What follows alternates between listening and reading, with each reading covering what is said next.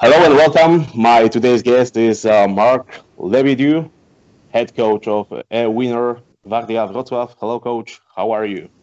I'm great, thanks. How are you? Thank you. I'm glad that I can have you here with me. So it's been a while since we have talked for the last time. I think it was right after Christmas Eve, and I have asked you one good question. Are you ready to come back? And then one month later, you have become a coordinator in a Wiener Vardia Wrocław team. And one more month later, you have received an offer to be a head coach of the team. So yes. Can you share the details, the background stories about it? How did you get there? And can you share with us some details? Actually not too many details. They made a call. They wanted to talk to me about some different things. We made some agreement how we could work together, which was the first role, and then after some period, the club management felt that they needed to make a different change, and so under the circumstances, I agreed to take over the team from that time. So that's the highlights, at least. Yes. Yeah. Okay. Great. So we are very happy. Did you have any other options by coaching, or was that the only one? I mean, the Wrocław was the only option for you, or did you have some more? The reality of it is that I didn't have any other options. I was the volleyball game as well as anybody. There are lots of things that can happen in the season. And so I was ready for at any time to move, but nothing. There was nothing that came up. Everybody was satisfied with their coaches this season, which is good for the coaches. And so when Wrocław called, I was able to go. It's close to my home. I can still be near my family and to be back in the gym, which I really love.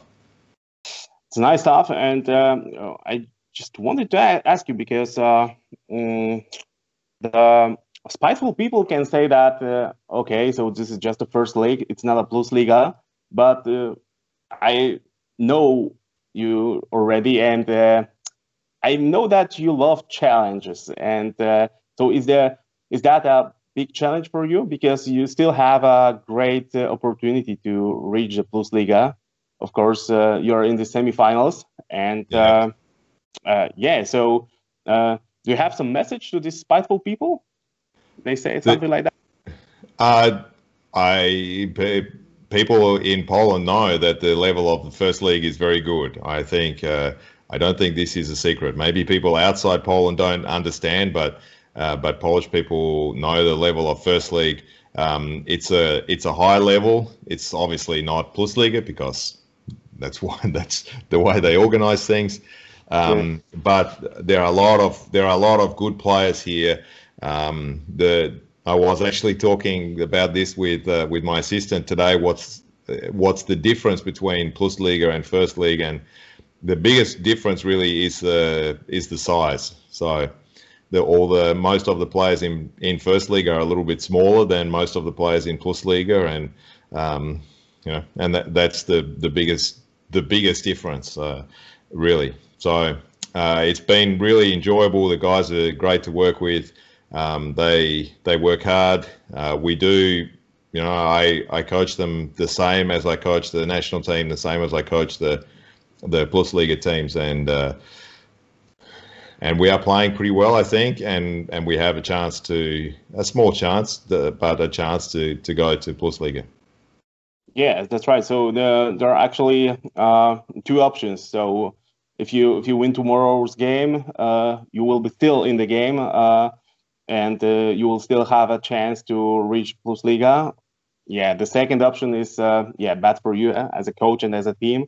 So you will be eliminated. The results is of course tomorrow very important. But can you say it already officially that you will stay in Wrocław for next season or not? I can't say anything about that. There will be some information I know in the next couple of days. Okay. Yeah. But. Okay, so I can't break news on your podcast, as great as your podcast is. Oh, thank you very much.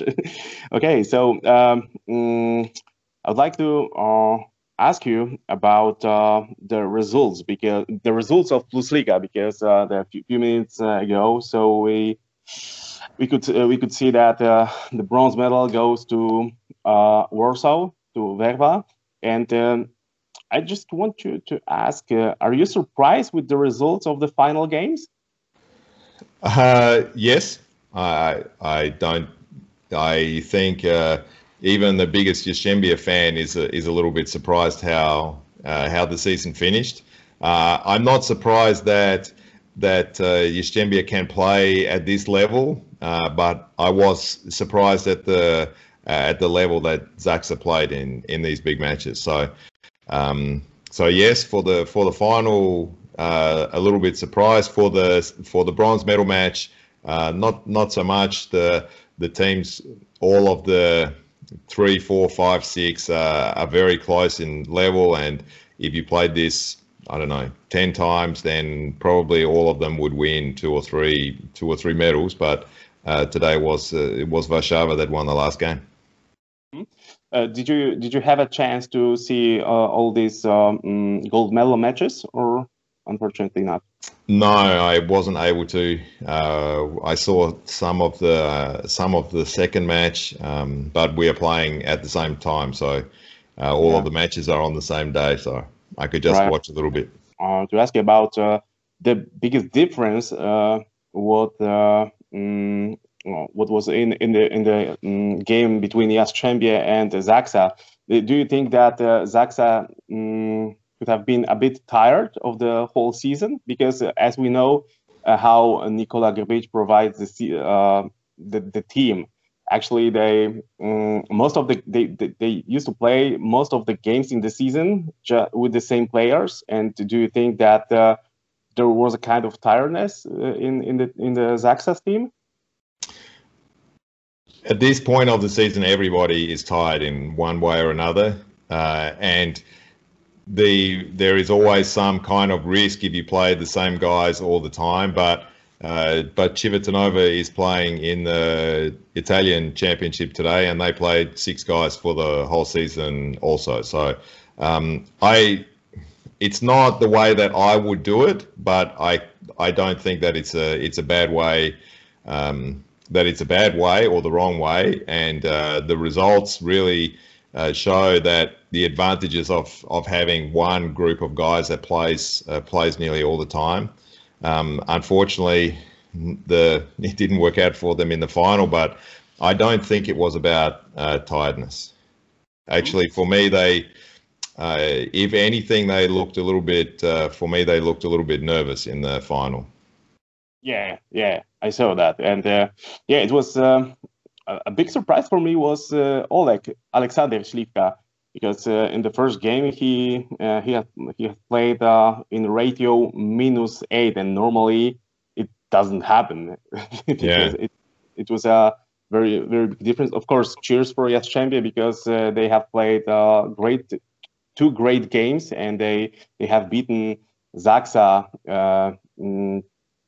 Two games in a row within 5 days. So, big applause for them. So, a small foretelling. I would like to ask you: do you have your favorite teams on Olympics? So, how do you think who's gonna win the Olympic Games?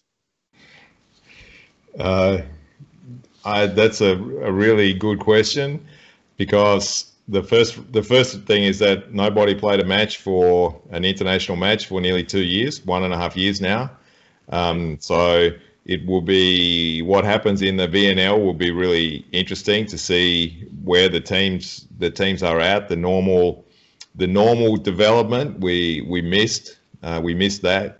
The second thing is that all of the teams, the top six teams, I don't think there is a really big difference between them. So I don't know if it's 5 or 6. Italy, Brazil, Poland, Russia, USA, France.